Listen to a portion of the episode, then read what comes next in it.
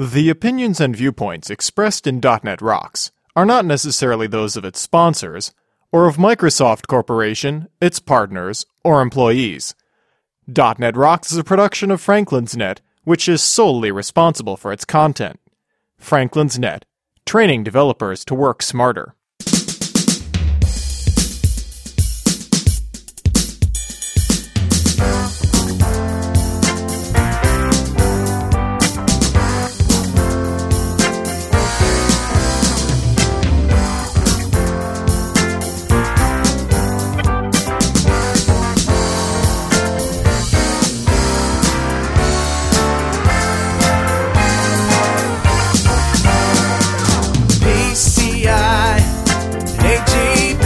Hey, Rockheads, get your mojo working and listen up.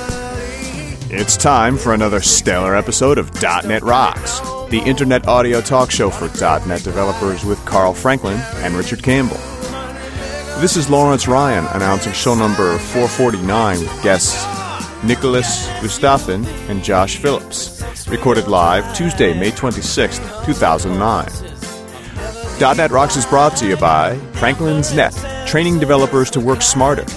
And now offering DotNetNuke video training with Chris Hammond from Engage Software on DVD, DNR TV style. Order your copy now at www.franklins.net. Support is also provided by Telerik, combining the best in Windows forms and ASP.NET controls with first-class customer service. Online at www.telerik.com and by Code Magazine, the leading independent magazine for .NET developers. Online at www.code-magazine.com. And now, the man who wants to give you some practical advice. Floss. Often. I mean it. Carl Franklin. Thank you very much, and welcome back to .NET Rocks. This is Carl and Richard here for your .NET listening pleasure. We'll be with you for the next hour or so. What's up, Mr. Campbell? Ah, well, the good news is I finally moved back into my house, right? It's all about the house. It is all about the house. That and the MP3 doorbell.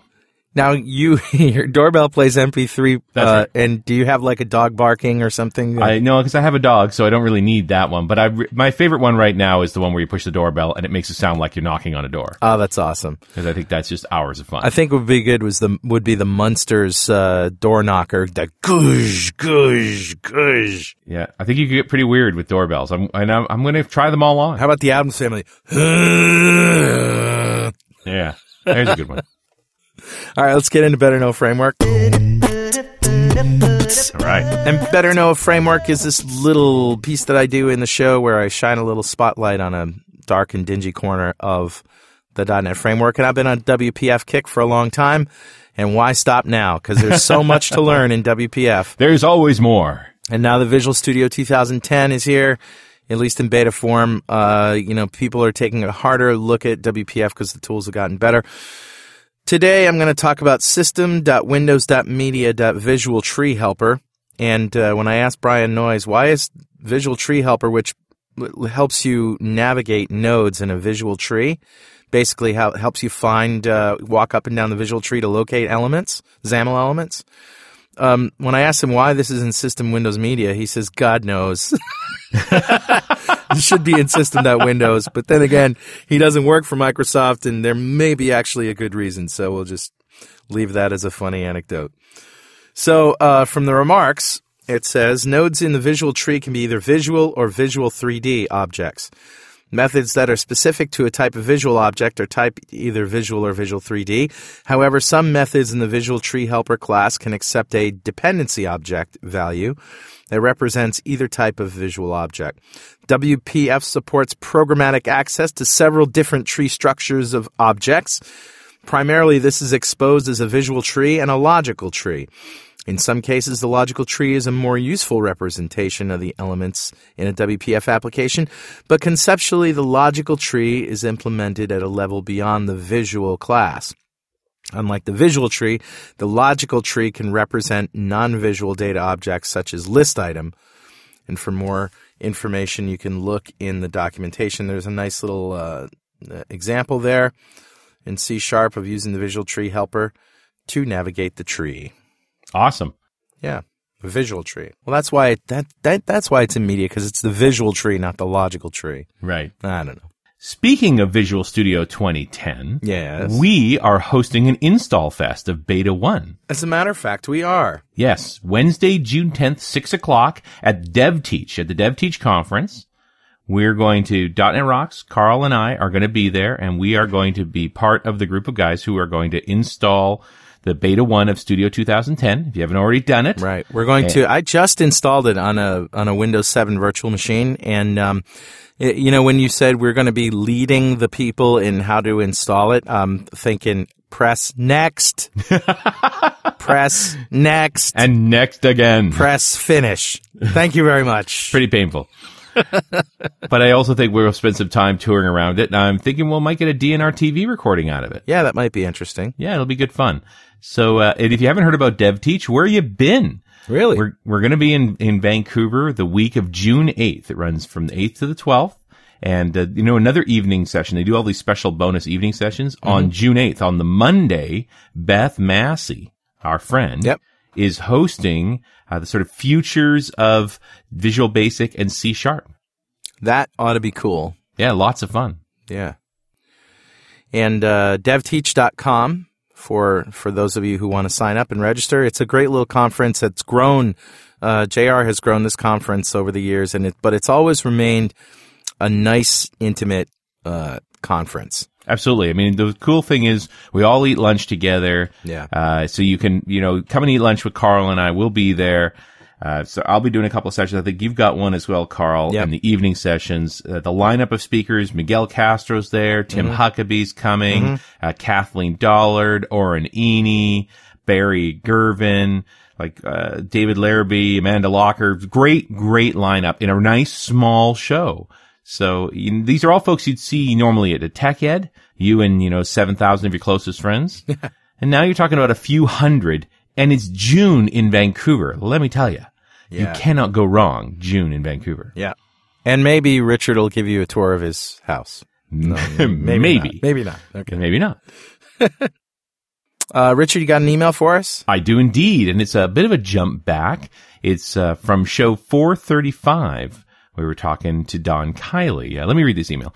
Hi, Carl and Richard. I'm a little behind on listening to .NET Rocks, but I wanted to comment on Don Kiley's discussion of JavaScript during show 435. Okay. He assigned the pain of the client-side JavaScript to two factors. JavaScript wasn't really object-oriented and that implementations vary between browsers. Richard commented that it is really the DOM that varies between browsers, which corrected the implementation point. But being a fan of the JavaScript language and someone who likes different styles of languages, I wanted to clear up some thoughts on whether JavaScript is object oriented. Often the term object oriented is used to describe languages like C Sharp, VB.NET, Java, etc. Mm-hmm. Class oriented would actually be a better description. They have inheritance models, types, and encapsulated state, but methods are really tied to classes. While in JavaScript, methods are tied to objects, allowing for dynamic assignment of methods to an object. All class-like functionality is controlled through the prototype model, which does have a history in other languages. In my opinion, object orientation is actually a better term for JavaScript than it is for languages like C Sharp and Java. Hmm. The prototype method allows for very powerful dynamic and expressive code. One only needs to spend some time with the jQuery source to realize how true that is. The cost of that expressive ability is that it requires a shift from the class-oriented mindset, which leads to what I believe is the real cause of JavaScript's reputation. For some reason, developers expect to know JavaScript without taking any time to learn it. Large portions of the community use the language every day, have it in their resume, and have never invested time in it. I know I've heard this point made before by Douglas Crockford and David Flanagan, I forget which, but I see it all the time. Imagine working on database applications and expecting to learn SQL without any effort. This sounds crazy, but many web developers are doing this with JavaScript. They don't have any good JavaScript books and couldn't answer basic questions about the type system or prototype feature of the language. These days, with tools like Firebug and the IE developer toolbar and libraries that deal with DOM inconsistencies, developers have only themselves to blame for struggles in working with JavaScript. I'd go so far as to say it's a fun language to work in. Thanks for the great show. I'm a runner and I love being able to stay up to date with the .NET developments while running in my local park. You guys even got me through the first hour of the Cleveland Marathon this year. Tim Houlihan from Akron, Ohio. Yeah. Now, Tim, first, marathons in Cleveland. And second, you love JavaScript. I'm going to send you a mug. you need to put drugs in it. There's something terribly wrong with you. And for those who missed the Doug Crockford show, that was show 422, Right. which we did in February this year. And that was a uh, good, great show. If you uh, want to learn the ins and outs of JavaScript, he's got an excellent book. Yeah, it is the book you ought to own around JavaScript. And Tim, I'm teasing you because I totally agree. We don't put, because it's a scripting language, you just presume it's going to be easy. But Right. JavaScript is a very intricate language. And I think jQuery is proof, proof of the potential of the language. And if we take time to learn it, we'll do well with it. Our guests today are Nickolas Gustafsson and Josh Phillips. Nickolas is principal architect of the Parallel Computing Platform at Microsoft and primary architect of Axum, AXUM, which we'll talk about. Josh Phillips is a program manager on the Parallel Computing Platform. He also works on the Parallel extensions that ship in .NET 4.0 and is the program manager of the Axum project. Welcome, Josh and Nicholas. Thank you. All right. Well, this is a subject that's near and dear to my heart, parallelism. Um, we've had, we've done quite a few shows that ranging from, you know, what's in the framework to best practices to, uh, the parallel extensions, uh, that we've talked about recently. And of course, this is an old problem, as old as computers. Uh, as, as long as there have been computers and computer programming, there have been multiple threads and asynchronous programs and, and parallelism, and it has never been fun. Right. So, Agreed. so tell us about Axum. Okay. Well, um, thank you for for having us today, and and um, we think the Axum as a an experiment. First of all, Okay. it's not something that uh, Microsoft has uh, has uh, committed to shipping at this point, but it's a very exciting experiment, I think, and one that has potential of solving a lot of, of problems with concurrency and, and parallelism. The primary premise is that most of the current models that are offered, even you know in .NET 4.0, 4.0 have a lot of safety issues around them. In, in that, as long as you follow the rules for you know for accessing shared state and accessing your variables and, and object heap allocated objects um, in a following certain quite restrictive patterns, you're going to be safe. But you have to understand those patterns. You have to understand how to apply them to your algorithm, and you have to understand when to deviate from them, uh, if at all. Give us just a, a one sentence description of what this is. Is it a set of guidelines? Is it a language? What is it? It's it's a language, and the reason that we believe that having a language encoding of these patterns is important is that when you're trying to restrict what somebody's doing, restrict somebody that that lives is used to living in a the free for all that the object oriented paradigm really is, Mm-hmm. um, into something more uh, restrict them into something safe.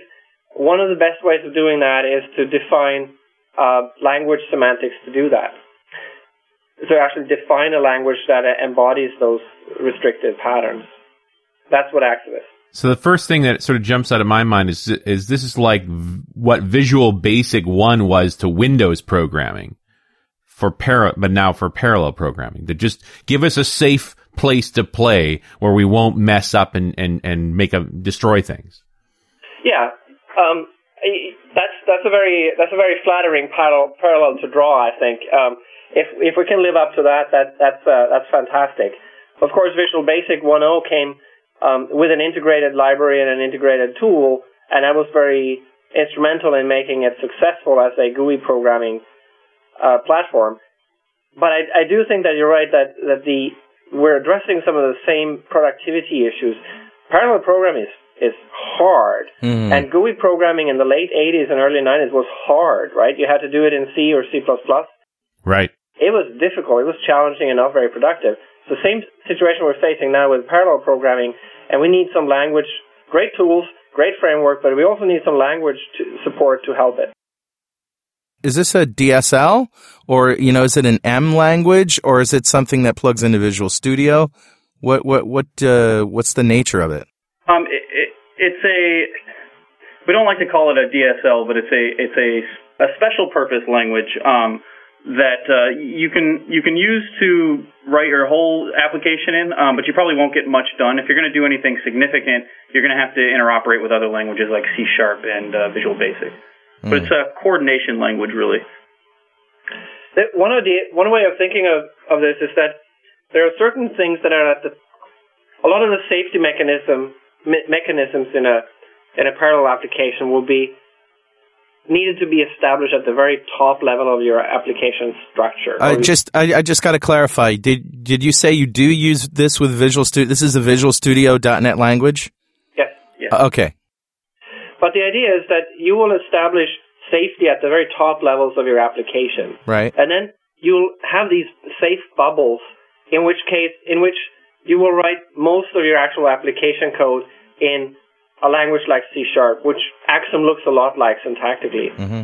Uh, but you can also use, you know, any .NET language, obviously Visual Basic .NET or uh, Python, Iron Python or F Sharp or, or, whatever you want, because they're all, um, all you know, .NET languages, and they they're designed. The whole .NET infrastructure is there to support all languages. But the idea is that Axum you would be using for certain aspects of your application. We call it special purpose we don't like the domain-specific language uh, label because there's no. Those are typically associated with very specific technology domains, and Axum is not about that. Uh, parallelism is not a domain in that sense, in my opinion. Okay. It's a it's a particular aspect of general purpose programming. Right. And what's also important is we don't, you know, parallelism is very in your face in languages like C sharp and, and VB, right? It's something that you sort of have to think about explicitly we want to sort of move away from that model where you just um, define components and you let the runtime worry about the, the parallelism for you. So it sounds like when you use uh, Axum, you're designing upfront for parallelism, and that is maybe why you're suggesting you do the bulk of your application programming in C Sharp or VBNet and use Axum for the parallel pieces. I imagine, since the .NET language, I imagine it can coexist in you know, as a as a separate component or as separate projects in in a solution. Yes, correct. Yeah. So we're really just getting at the idea that certain pieces of our app are going to be parallel. I, I mean, I'm still I still jump back to like the parallel task library, but there and there you were you're quite explicitly saying, okay, here's a piece that I want to do in parallel. Hmm. hmm. So when you when you look at your application, you want to look at it in, in certain layers, and the way that we look at it is there's this upper level, which we talk about as these components that are really just asynchronous agents that um, message to each other and talk to each other, and you get concurrency at that level, and that's that's more coarse grained. Um, and then there's also the parallelism, which you get with things like the task parallel library. And we're not saying that those are necessarily mutually exclusive. We'd want to use them together. And Axum is really about that first piece there, about the uh, component level concurrency. And you use the word agent there, which um, is a is a, a new word for people who are going to use Axum. It's the first thing in the programmer's guide that you come up against is that uh, sort of entities uh, you you might want to think of them as objects, but you call them agents. What's the difference, really? Uh, that's a that's a great segue from the abstract into the concrete here. Mm. we've been talking about these. The, you know, establishing safety, but we haven't really talked about what Axum does to establish safety, and and okay. the interaction with the task parallel library and the contrast to it is also very interesting in this particular concept. So let's start with TPL and why it's not appropriate as a safe programming model. TPL is extremely useful for, and it's you know available in .NET 4. Um, it's extremely useful when you have either an embarrassingly parallel algorithm, in other words, something that trivially is parallelizable and trivially is safe when parallelized. For example, the canonical example you know, the first example you look at typically when you look at um, parallel, ab- parallel algorithms is matrix multiplication, where you really have three nested for loops that go over two matrices and multiply them together, and you wind up with something that is very, very easily parallelized. You take the outermost loop and parallelize it. Mm. Why is it so easy to parallelize? Because each iteration of the loop, there's no dependency on previous or, or following iterations of the loop. So everything runs perfectly well in parallel. The data is very separable too. Each each column or row of the of the matrices matrices are independent of each other, so you already have that partitioning there. Now, that's an extremely that's an extreme example. Most algorithms are not that easily parallelized and not that free of data dependencies between the pieces that you would parallelize. Right.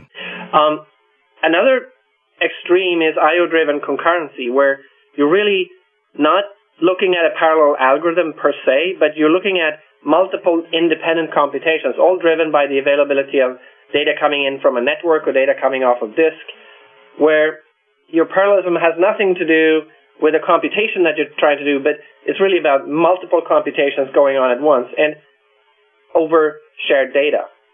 Now, this shared data is the is the basis of almost, you know, All evil. yeah, all evil exactly, and, and, and most most you know simple and trivial data parallelism problems are based on the fact that you're you're not you don't know what you're doing when you're accessing shared state from concurrent or parallel uh, pieces. Yeah. So you, you so you have these agents that are these little autonomous guys that uh, pass messages back and forth to each other, and that's really the only way that they can communicate, isn't it? And and they don't yes, and they so they they cannot communicate with each other through shared state Yeah. through shared data. So what they do is they send messages to each other that are and the messages are safe. Now we eliminate one class of, of problems, which are the data races here. Uh, I, I want to be careful to say that we are not eliminating deadlocks. You can still Hmm. deadlock with a message passing uh, system, Hmm. but we we can eliminate one class of, of very very common. I, I would say the most common parallelism uh, problems, which are data races. Race conditions. Yeah. It's it's it's like you set up a little mini SOA on your desktop almost. Exactly.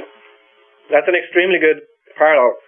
And in fact, in designing this, the principles that we've sort of started with were the principles of how the web is programmed. Because if Hmm. you think about the web and what it really is, it's a massively, massively parallel application. Yes, it is. And and yet it's programmed not by rocket scientists but by everyday um, programmers who are you know you know some many of them are self-taught many of them have never seen a, a class or taken a class on computer science or parallelism or whatever it may be and it's remarkably robust Hmm. so a lot of the principles behind the Axum are directly borrowed from that uh, solution space if you will The major one being isolation, of course. Right. So with the so in your design of um, parallelizing tasks that you that that are in your application, these the would these agents have access to components that already exist in your application typically, or would these agents be um, would be subordinate to your components in your application, or both? It, it depends a little bit. We we define two con, two main isolation concepts. Um, we have what we call a domain, which is really the, if you will, the the component concept. That's the thing that draws a boundary around state, Yeah. um, which is typically what components in in a model does, right? And the other pieces are the agents, and the agents are really the actors within the domain, where you know your the act the agent is acting on behalf of other components, if you will, accepting messages and manipulating domain state, whether it's you know actually writing to it or just reading it or doing something with it, sharing it with other agents. Um, so the agents are subordinate to the domain, um, and of course there are other you know component models and uh, runtime models that are further on the outside of, of domains, like for example operating system processes. Mm. Uh, we're we're definitely subordinate to them. Everything, uh, all code on Windows is, except maybe drivers. And we are we have um, also, of course, .NET application domains, which are somewhere in between operating system processes and uh, and uh, Axum domains in in both cost and um, and complexity. I, w- I would imagine that there's a lot of people listening right now thinking to themselves, well, this this sounds like I'm going to need to architect a solution from the beginning with Axum in mind, and you know, if we were just going to retrofit this into uh, an existing architecture, we might as well just use WCF services to isolate parts that need to be parallelized. I mean, What does it is it is it a difficult retrofit, or am I right in assuming that you sort of need to uh, first understand what Axum does and then architect a solution using um, using Axum to its full potential? Well, that's one of the things that we need to further explore, and we've you know produced a CTP on uh, on MSDN Dev Labs to help get input from from um, you know developers and, and people outside our little team to help us validate validate this proposition. I think it fundamentally comes down to applications that haven't been designed to take isolation and safety into consideration are going to have to be retrofitted somehow with some technology, and it's not going to be uh, without some cost. Hmm. That that's just intrinsic to the to the problem at hand. Yeah. Now the the issue is, you know, is is Axum the le- lowest cost solution to that, or are there better solutions that that where the retrofitting is less expensive, if you will? And of course, it's going to depend on on what the expense is all about. Is it learning curve? Is it uh, long term maintenance? Uh, what are what's part part of your cost equation there? Um, WCF, of course, is a messaging infrastructure. Um, it also supports uh, a you know a di- real distributed service um, oriented uh, architecture model, if you will. Hmm. Coupled with a workflow, it it has a very rich semantic model. On the other hand, it's really designed and built for enterprise scale systems. And part of the value of Axum, I think, is it's scaled to to more fine grained systems that the same programming model can be used for concurrency inside an application, a single process application, and in this in a distributed world. Now, WCF is a very interesting case also because Axum works extremely well with WCF. In fact, um, a Axum domain and Axum agents will look like WCF services if you um, if you want to run them in a distributed environment. Um, so we are leveraging WCF for parts of our infrastructure, and Axum works very well with that with that with that model too.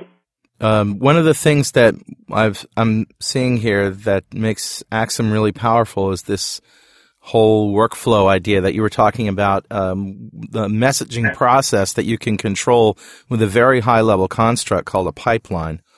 Tell us a little bit about that. Okay, so so I think uh, there there are two uh, two different things here.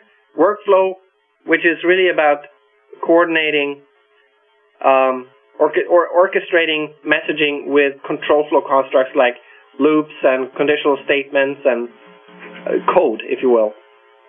And then data flow, Data flow. Yeah, that's and which is what pipelines are examples of, uh, where you really, it's not so much about the imperative code, if you will, the statements that, that move the computation along, but that the computation happens as a side effect of data becoming available on some input port.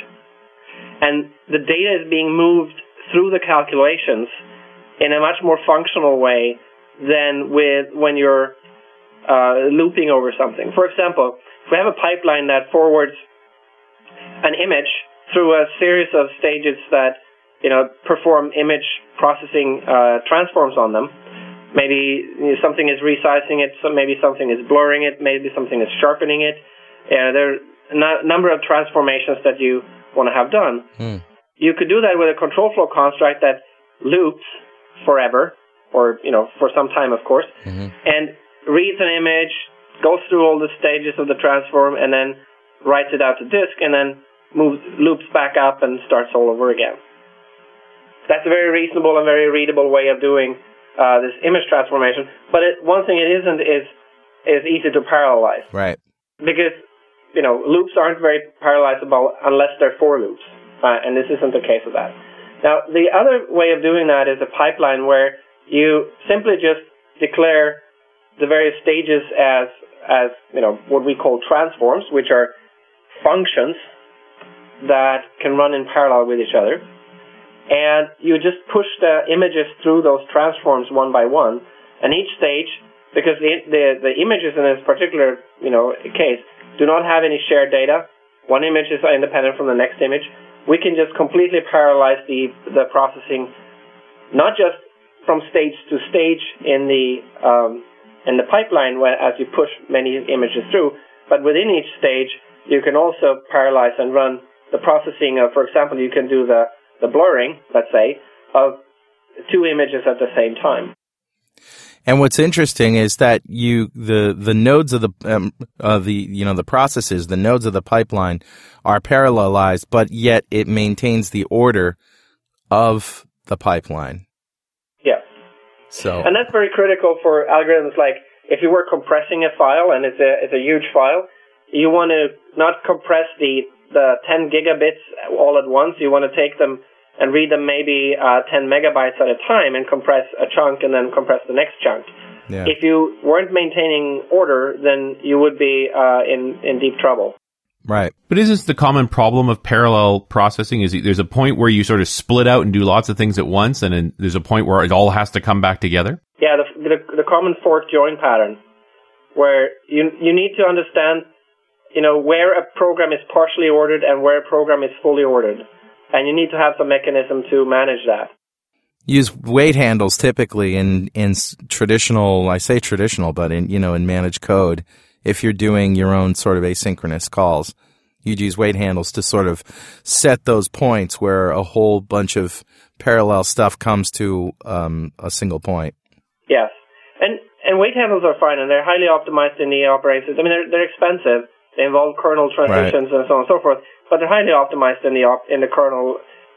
But from a programming model perspective, wait handles are are less than desirable because they there's no direct semantic association of of the synchronization con- construct, which is the wait handle, with the thing that you're synchronizing on, Yeah. right? And and that's one of the issues from a model perspective. Right, and it's very easy for, with Axum just to say, you know, just to set up this pipeline in in like one statement. You're just making essentially a list of uh, of operations or a list of functions, and the ones that are parallelizable get parallelized, and then but they maintain their order. That's really really powerful. Yeah. It's just it's a very loosely coupled model, and it's um it's more expressive, right, rather than than uh, imperative, which is important. One one way of thinking about this is also, and, and another distinction between the control flow based mechanism and the data flow based mechanism is that typically in the control flow solution, you you wind up being quite rigid because you are not building the structure of the of the you're not building the passes of the of the overall computation as a network. You're building it as you're writing it as code that is compiled and and not really reconfigurable to any you know great extent. Whereas the networks are runtime constructs, and you can you know you can say this is the network that I want to have running for a certain amount of time, and then I'm going to add more stages, or I'm going to you know have more than one network, or I'm going to take it away and and do something else instead. I was thinking, how does it compare to F sharp? And well, F sharp is parallel by nature just because of how functions work. Um, this seems to be a lot higher level. Am I right? Um, I I think it's it's not quite um, that simple. Okay. F sharp is a functional language. Um, it's also an imperative language. F sharp, I think, is a is a beautiful expression or a beautiful compromise between the object oriented, you know, premise of .NET and the the useful and, and very powerful functional programming paradigm. But um, I think it's going a little bit far to say that that F sharp is is parallel, um, sort of out of the box. The functional part definitely helps make parallelization easier. The Uh, functional subset of F sharp makes parallelization a whole lot easier.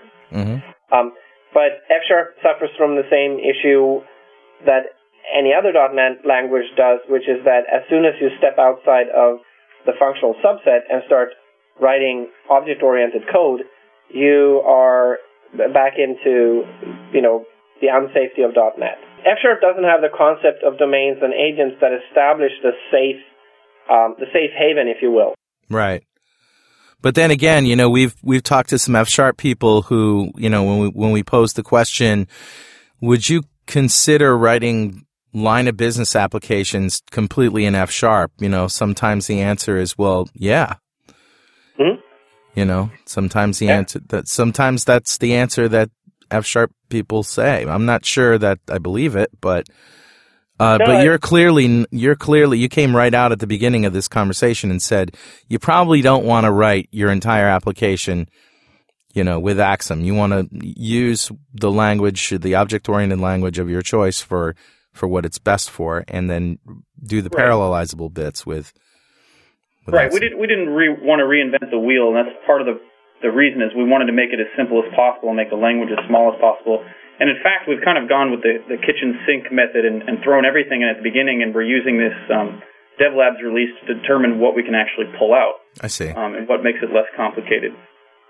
Um, but for example, like in Axum, you can't actually define a, a type. Um, so you'll have to use something like C Sharp or VB or some other um, .NET language to do so. This portion of .NET Rocks is brought to you by our good friends at Telerik, who bring you this message. One of the drawbacks of using third-party tools is that you have to deal with numerous vendors. So say goodbye to consistent quality and service level. Fortunately, that's not always the case. Our friends at Telerik, for example, are a true one-stop shop for .NET. They recently rolled out their Q1 release, which is just packed with good stuff. Start with Silverlight, an incredible grid, chart, editor, and everything else. A whole suite.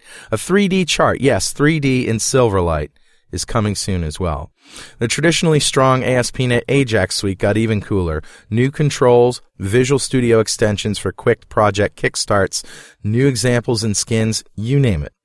And how about web testing? Yep. Telerik is now offering a powerful solution for automated testing of modern Ajax applications. It's called Web UI Test Studio and is developed in partnership with Art of Test. Then comes reporting, WPF, WinForms, but I'm running out of time. So just go to www.telerik.com, T-E-L-E-R-I-K dot and be amazed. And hey, don't forget to thank them for supporting .NET Rocks. So you really are creating black boxes. I, that depends on what you mean by by that. Well, I mean, a- agents, a- you wouldn't, would you call an agent and pass an object to it? no, you would send a message to. Yeah, you, well, you'd send a message to it, but that message would it wouldn't include a serializable object that then, or would it? Would you? Do you have the ideas of entities of of data entities? So we have this, these things called. Well, first of all, you can send any uh, any uh, .NET type that is a value type, a, a, a real value type. You can send as a message. The other thing we have is this thing called a schema, which is a again a constraint on .NET. And and again, this is why we're using language to say there are certain types that would be safe to be, be used in messages. They're either because they're immutable, in other words, they can't be changed. There's no possibility of data races over something that doesn't change, um, and or they're they're copyable. And schemas are are are copied when you send them, and they're they're, so they're deeply cloned, and they're cloned using compiler-generated code. We generate the code for clones for two reasons. One is because we want to get it right. If you ju- if we just allowed you to you know implement ICloneable, uh, there's no guarantee that you're that it's actually happening correctly. Either uh, object graph preservation, or you know you could do something dangerous. So we're doing it because we want it done it done right. The other reason we're doing the compiler generated clone is that it's a lot lot faster than uh, reflection based clones. So um, reflection based cloning is, is about a hundred times slower than than what we can do with uh, compiler generated clones. So it's quite efficient. It's far from ideal, Mm-hmm. but uh, it's it's uh, it's comparably speaking quite quite efficient. Okay. Now, if we had immutable types to send instead, we can be you know all- even even more efficient. Right. We've been talking a lot about the message passing aspect, um, but there are times when it's just not feasible from a performance perspective to pass everything as a message. So if you want two components to concurrently work on some data, um, you know, you have to copy the message over. And if this is something like an image or a bitmap, something that's huge, there's obviously a, a, a performance limitation there. So we also have the ability within domains to define agents as reader or writer and operate on the data that's sort of enclosed inside of a domain. Hmm. Um, and just like you would with a reader reader writer lock, the the runtime knows okay if I'm a reader agent, um, I can run multiple reader agents at the same time. But if I'm a writer agent, that has to run mutu- mutually exclusively. Hmm. So you get a nice kind of blend there. Yeah, it's interesting. And we have we have a method of annotating class libraries, and this is why when I can say that with F sharp we don't have a safe bubble, and then as soon as we step out into .NET, it's dangerous, just like with C sharp or VB.NET. Hmm. Um, with with Axum, we have a way of annotating class libraries that are written in another, another language so that we can understand the side effects that those class libraries have. And the reader-writer model that we use for agents is sufficient to be safe as long as we know what the things we're calling do. They don't have to, we, we don't have to restrict you from calling them necessarily. We just need to know what they do and what they do to what. Right? Are, what are they doing to the this parameter? What are they doing to the parameters that you pass um, into a function and so on and so forth. If we know that, we can take the right locks, if you will. And we do it, but we do it transparently. The user doesn't get involved except declaring the agent as either a reader or a writer. And if you declare it, you know, the wrong the wrong way, the compiler will let you know. What's interest what, what I'm thinking of right now is a sort of a and how you handle this gotcha, which is most of the time when you're parallelizing something, a, a, a big part of the reason is because the data set is so big. And here you're requiring, let's say we have an image file, right, to use your um, uh, example, that's really enormous and you want to do some processing on it. Before we can even start, we have to serialize this thing and, and get it to you in a message. Yeah. That, and that adds overhead. So, Yeah. So that's why for for something like that, that's exactly I think what Josh was pointing to as it's too big to be messaged. And what you want to do then is you want to build so so we don't actually copy it when you're just messaging within a domain, we're not copying anything. We're using the reader writer model for safety. It's between domains that we make copies. And so we're not trying to be a pure message message passing model. We're trying to strike a balance between shared memory and message passing and leverage both to create something that's safe okay. and can be, but also something where you can distribute your application if you find that the, you know a local machine cannot handle the scale that you need. So let, let me just clarify how this would look. Um, I, I have my application which has a image in it somehow. Maybe it's a, a .NET image or some data graph or something like that. And I have, um, as a component of my application, I've got an Axum component, um, uh, an agent.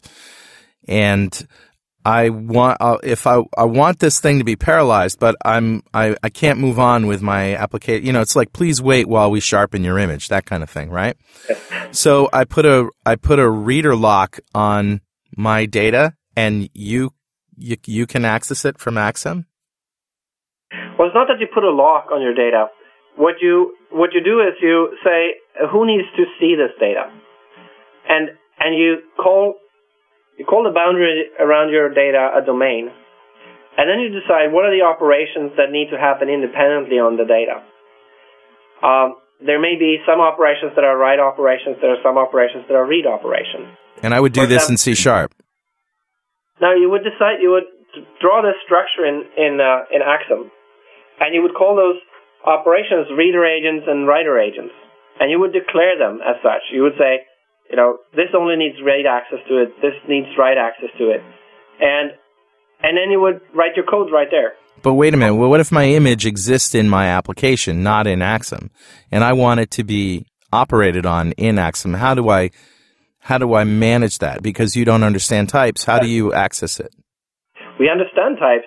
We just don't. We Axum doesn't define a way of creating new types, Oh, I see. but we we fully understand types. I see. it is we're we're you know fully .NET aware um, language, and we, we couldn't be that without understanding types. So what we call ourselves is object aware, Mm. but not an object oriented language, Okay. and it's because of exactly this. We're not actually allowing you to define new types. Okay. All right. Well, then, so you so you have access to my object then in Axum. Okay. Well, that's yeah. I guess that's what I was sort of trying to And and clarify. it's, you the code that you wrote in C sharp, we also can understand what your C sharp code with these annotations that we can generate um, that we can generate on the side without having to touch your code. Your code can be binary, binary delivered. Uh, we can understand what your code does and the side effects your code has on that image, so that we know what's safe to call in your code from a reader or writer context. I see. And uh, do I have to do anything in particular in my code? If uh, do I just have to make sure? Do I have to put a, a lock around any code that accesses that image, or Not from the Axum perspective. If if you introduce parallelism in your own code without using the Axum primitives for it, yeah, then yes, yeah? right. But that's that's outside our knowledge. And that's why you that's why you're using Axum in the first place to get around that. Correct. Yeah. Exactly. So Yeah. the one constraint that Axum does place on your code is that if you use static variables and you put, let's say you store the a reference to that image in a in a static variable, that is inherently unsafe. Interesting. right? And it's because anybody can have access to that from any kind of thread. Right. And so that's just considered unsafe code from an Axum perspective. And it's interesting because it's usually the other way around in managed code. Static methods tend to be safer than unstatic methods or static members. Uh, okay, Isn't that true? I'm not so sure. Well, I know. I remember when I'm. I know when I'm looking in the documentation about about objects that are thread safe and ones that aren't. Usually, when they're when they're defined as static, then they are thread safe. But well, a lot of them are. When they're static, they're thread safe, and when they're Oh, not, thread static. So I can I, I can speculate why somebody would why you would see that perhaps in some Okay. documentation, but this, this is speculation. Um, if you define statics, you have to be aware that and, and you put them in an API, you have to be very, very careful. right? You'd better make sure that they are thread safe. Okay, Whereas with instance variables, that's not necessarily. You have more control over where they're reachable from, and so making them explicitly thread safe is not so uh, perhaps important in all situations. I but see. again, this is speculation. I, I don't actually know this to be the case for these APIs. That I'm not even sure which ones you're talking about, but I would speculate that that could be part of what you're seeing there. Because statics, you have no control over who gets to them Anywhere in Right. the prize, you can. Yeah. right. and and they're they're just very very unsafe from a parallelism perspective. Mm. Well, the main thing being you, you can't protect it from anybody else accessing it, and you know you don't know what's going to happen with it. Right. Whereas with you know some some instance instance uh, variable, you have access. You can control who you give the object graph to. Right. Right. I mean, you could you could be doing that very very. Um, it's up to you to be safe or not there, right? But with static, Right. you really can't control anything. Statics have no isolation. So I'm really getting my head around this idea of the sort of brownfield problem of I have an existing app. I, I'm having performance problems, which I think is the usual reason people are trying to turn to parallelism is they've got performance problems in an existing app and they're trying to see how they can use Axum to sort of strap it. It's, it's almost a very aspect oriented approach to being able to kind of mark up pieces of code and say, here you can and here you can't. I think that if you're if you're just looking at at retrofitting existing code, um, and you believe that you have some issues with parallel, you know, where you could some algorithms where you could take care, take uh, advantage of parallelism. There are many solutions. I don't think that Axum is the first one that you would try. Right. I think something like TPL or uh, you know parallel LINQ Right. are are more of the this is the first thing I should try kind of situation. But again, those are places you'll need to be very careful. Right. We're sort of giving you sharp knives. And mm-hmm. and they're also going to be limited because they're they're sort of point solutions, if you will. You have a particular algorithm that you think can be parallelized, and you think it's a critical path in your application, and Right. you can be extremely successful in getting speed up in those areas. Axum is a much broader, if you will, it, it's a solution that has a broader impact on your application, and it's more suited for situations where they're either a new component that you're writing or you are willing to restructure your application because you realize that unless I go through the effort of restructuring it, I'm never going to be able to scale it to um, the level that I need to be competitive. Yeah, I mean, I can imagine there's a lot of projects out there that you know where some hotshot programmer goes, "Yeah, I love multi-threaded programming. Let me do this," and then they they get in there, and now you've got goo littered all over your application and all over your objects to do the parallel stuff, and then finally, that comes to that point where you just give up. Yeah. One one other place that you know you might actually consider retrofitting is the asynchronous I/O point. That's that's that's what we found sometimes is you let's say you have a you know you want to update the UI and the way that you're doing it now for multiple threads is is kind of difficult because the UI usually wants one thread to do it right so you can sort of sure. wrap that in an agent that that manages the UI and you can have another agent that manages the network or or you know file on on the disk um, and that isn't so difficult to retrofit and for that matter though you could use the background worker process um, component to do sure. the same thing. Yeah. I think where where Axum is really shining is where you have these these uh, steps, and each step needs to be parallelized, but they need to happen in a sequence, and and you don't really care about how many threads it takes. But it's I think it's important to to keep in mind that patterns there there are many different levels of patterns, right? We have mm. we have application patterns, we have design patterns, we have code patterns. And it's very, very often very tempting to say, well, I'm going to go in fix, and fix things at the lowest level I can because it's the lowest cost, mm. right? If I have to, if I have to change my code patterns, that's a local, that's a tactical fix that I can make. Mm. And it all depends. Whereas a design pattern, or even even more so, an application pattern, where I'm really structuring my app, I decide to go software plus services versus you know local software versus web services. Uh, those types of application patterns are very very big decisions to be making, mm. and design patterns fall somewhere in between. But but you cannot solve strategic issues with tactical tactical tools. Yeah.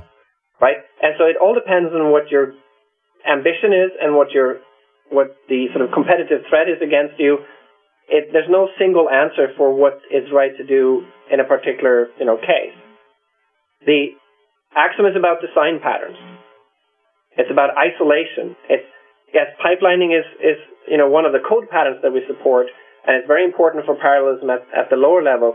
But you also have to see Axum as a tool for certain design patterns, and that that isolation is fundamentally not something that is, is built into most applications that have been built for the single uh, threaded world. Right. And and I don't know of a solution to to parallelism that doesn't doesn't require some thinking about what the new world really is mm. and the new realities that we're going to have to live with are. And but I'm pretty pretty certain that there are no cheap, easy fixes. Yeah, I, I, I got to imagine that it takes a whole new architectural mindset once you know what Axum does mm-hmm. to yes. to to really to really figure it out. And as I said before, it probably helps if you've designed a um, a service oriented architecture because yeah. that sort of helps you compartmentalize and separate. Yep, yeah, and we're quite explicit about the the sort of web services and how the web is programmed in general as a as a great source of inspiration for the Axum model in the first place. Yeah. And it's been a very successful model. And That's one of the reasons that we're really, you know, strong believers in this. And again, the great thing about it is you're never actually explicitly thinking about concurrency. That's happening for you for free. Yeah, exactly. Well, and, and therein lies the point, right? Like, what what have we been doing all this time with these different layers of code, but abstracting away, needing to know those things? We don't know the memory location of of the keyboard anymore, or much less the video. Like all that stuff's abstracted out from right. us. I don't want to know. Yeah, exactly. And spend spend more time on your business problem than the concurrency problem. Yeah, yeah. you're you're better off not knowing. Yeah. Um, yep. Ignorance is bliss, folks. so you mentioned that deadlocks can happen. I imagine that if you've got these agents out there and you have processes within these agents, and uh, action is predicated upon the receipt of a message, that a deadlock could occur when both, when, when say, let's say two agents are waiting for a message from each other. Yep, that's the. That it's very it's very easy to construct a, a you know a case, and and you hit the n- nail on the on the head right there. You know, two agents that don't agree on what the protocol is between them uh, can easily dead, deadlock. Right. You know, and and it gets even more interesting when you have three agents that are communicating with each other, Ew. or four, or whatever, right? Yeah. And so so it's and they could be you know live locks also, and and locking up is not a solution that we necessarily address here. No, that's an application domain. That's uh, you, you really have to decide what the protocol is, and you have to implement it and stick to it.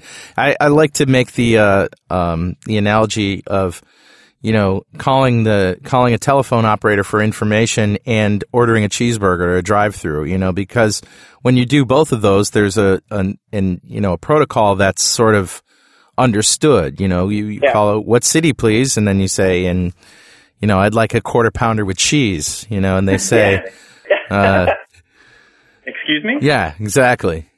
Now, or another one is it, it, to uh, to uh, to uh, go with the uh, the Burger King uh, Burger King analogy there too. Is like just you know just with one party, not just even misunderstanding who you're talking to.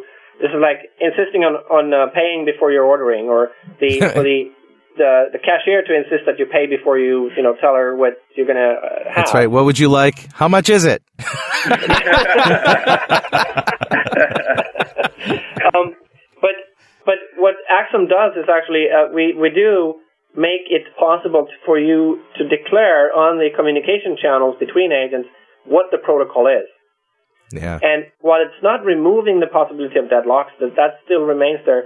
We're certainly making it easier to understand and, and document and enforce at runtime what the expected um, conversation is like. Mm. So there's a formalism in that in the in the protocol on on these communication channels that we introduced explicitly for this, um, because it's much easier to handle a, an error in the in the exchange when it's close to the source. So if I'm sending you the wrong message, it would be better if I was just prevented from sending it to you than for me to have it get over to you you figure out that I really didn't know what I was talking about when I sent it, and I'm really confused about something, sending a message back telling me that I made this mistake, and my trying to fi- figure out when it was that I made the mistake and what what are you talking about in the first place. This is like in posting instructions in the drive-through line, right? yeah. Yeah. So so if uh, so if if I get the error, if you tell me about the things that I did wrong when I'm ordering my cheeseburger rather than at the you know cash window, um, it's easier to correct it, and it's cheaper to correct it right then and there. We try to cor- to make the protocols explicit. Now, this is optional. You don't have to, to use protocols. They can be quite complex, complicated to to devise, but they're there and they're supported if you uh, do go to the trouble of defining them. Um, are agents completely autonomous within a domain? I mean, you at the top level, I like to think of a domain as a namespace, maybe, and and agents as different uh, entities within that namespace. But with within a domain, if you've got two agents, can they can are they completely isolated from each other? Again, it depends on how you um, annotate them. So you can anno- you can either not choose to annotate an agent. Um, you can annotate one as a reader or one as a writer. If you don't annotate them, they're no access, right? And that means they can't actually touch any of the variables in the domain state unless they're immutable.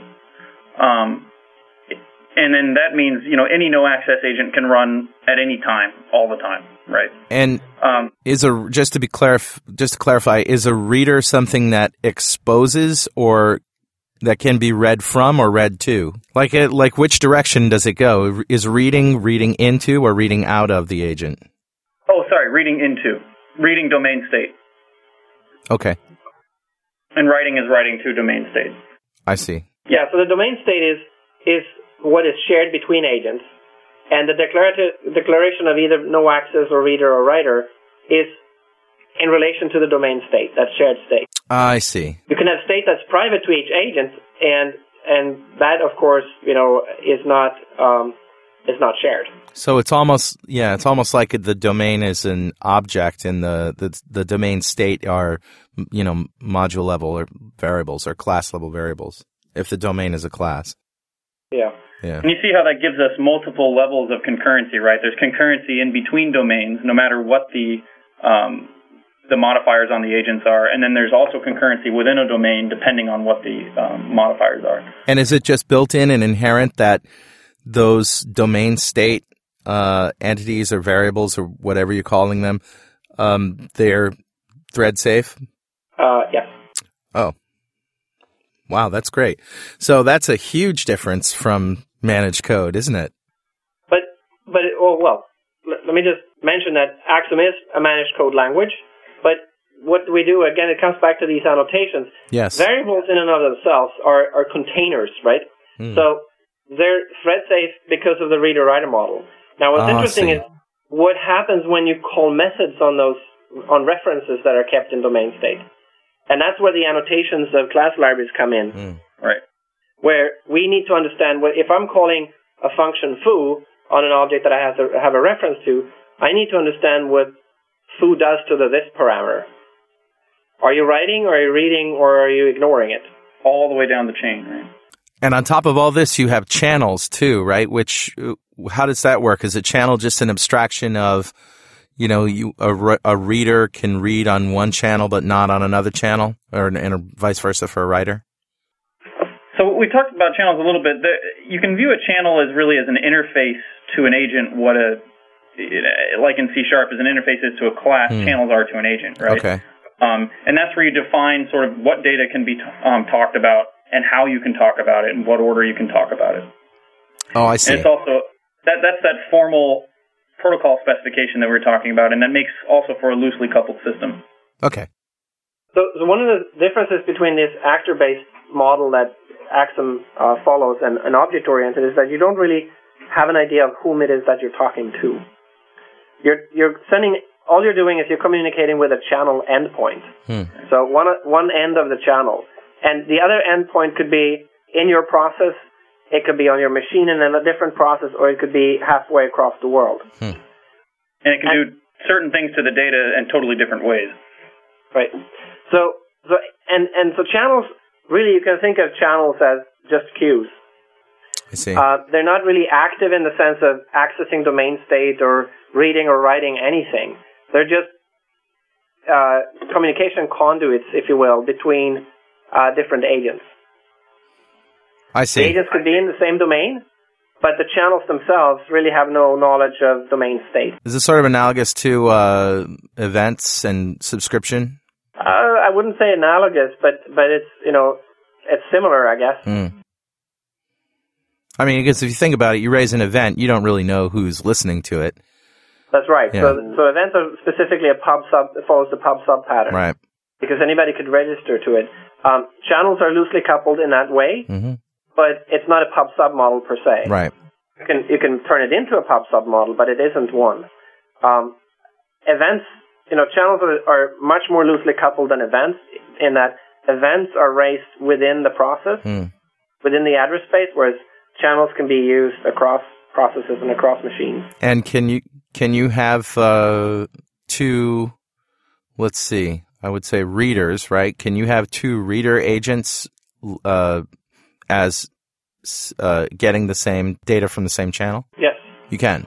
Yes. So what? So they have to share the channel somehow. So they need to, Right. you know, share the channel in, in domain state. Uh, but what what we do is we count uh, a receive operation counts as a read uh, because logically it is, and a send operation uh, we count as a write because logically it is. Hmm. And so we uh, take care of it through just sort of those semantics. So let's say you wanted to sharpen an image and recolor it, and those are happening in two different agents. They could happen simultaneously Yeah, although you know, in that particular example, you'd probably want to do them in sequence. in sequence, right? And each one of them would be parallelized, but not both together. Right. I don't know about sharpening. I don't think that's true for sharpening, but there are certain certain uh, image image transforms where it's a pixel by pixel thing, Right. and you can block them. You can just divide a picture up into blocks and individually uh, do the transformation on the blocks. Oh, that's cool. But other algorithms require neighbor information for for Yeah. processing, and I think sharpening is one of those. Um, in which case, blocking is much harder. Yep. Yeah. Wow, this is good stuff. Um, where can we go get it? You want to go on to uh, msdn.com slash devlabs, and then from there you can find the Axum link.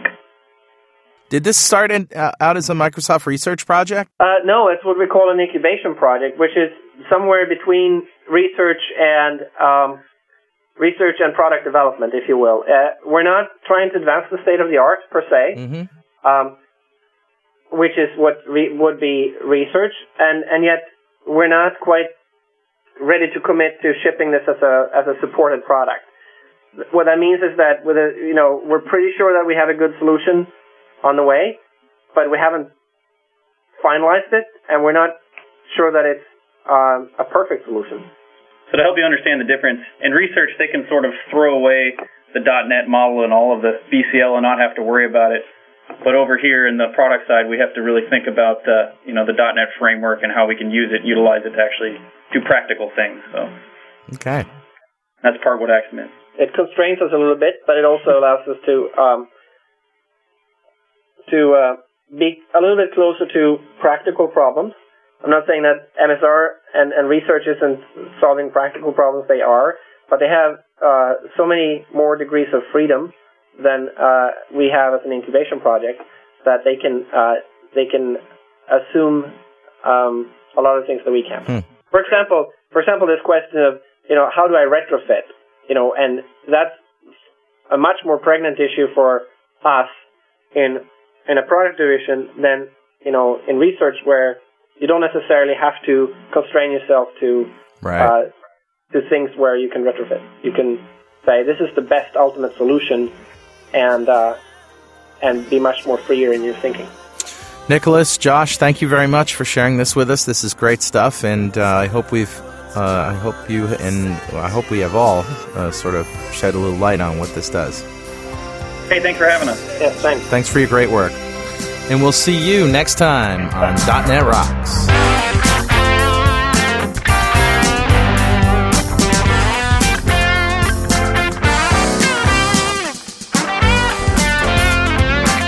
.NET Rocks is recorded and produced by PWOP Productions, providing professional audio, audio mastering, video, post-production, and podcasting services. Online at www.pwop.com. .NET Rocks is a production of Franklin's Net, training developers to work smarter and offering custom on-site classes in Microsoft development technology with expert developers online at www.franklins.net. For more .NET Rocks episodes and to subscribe to the podcast feeds, go to our website at www.dotnetrocks.com. Got transmitter banned by the FCC.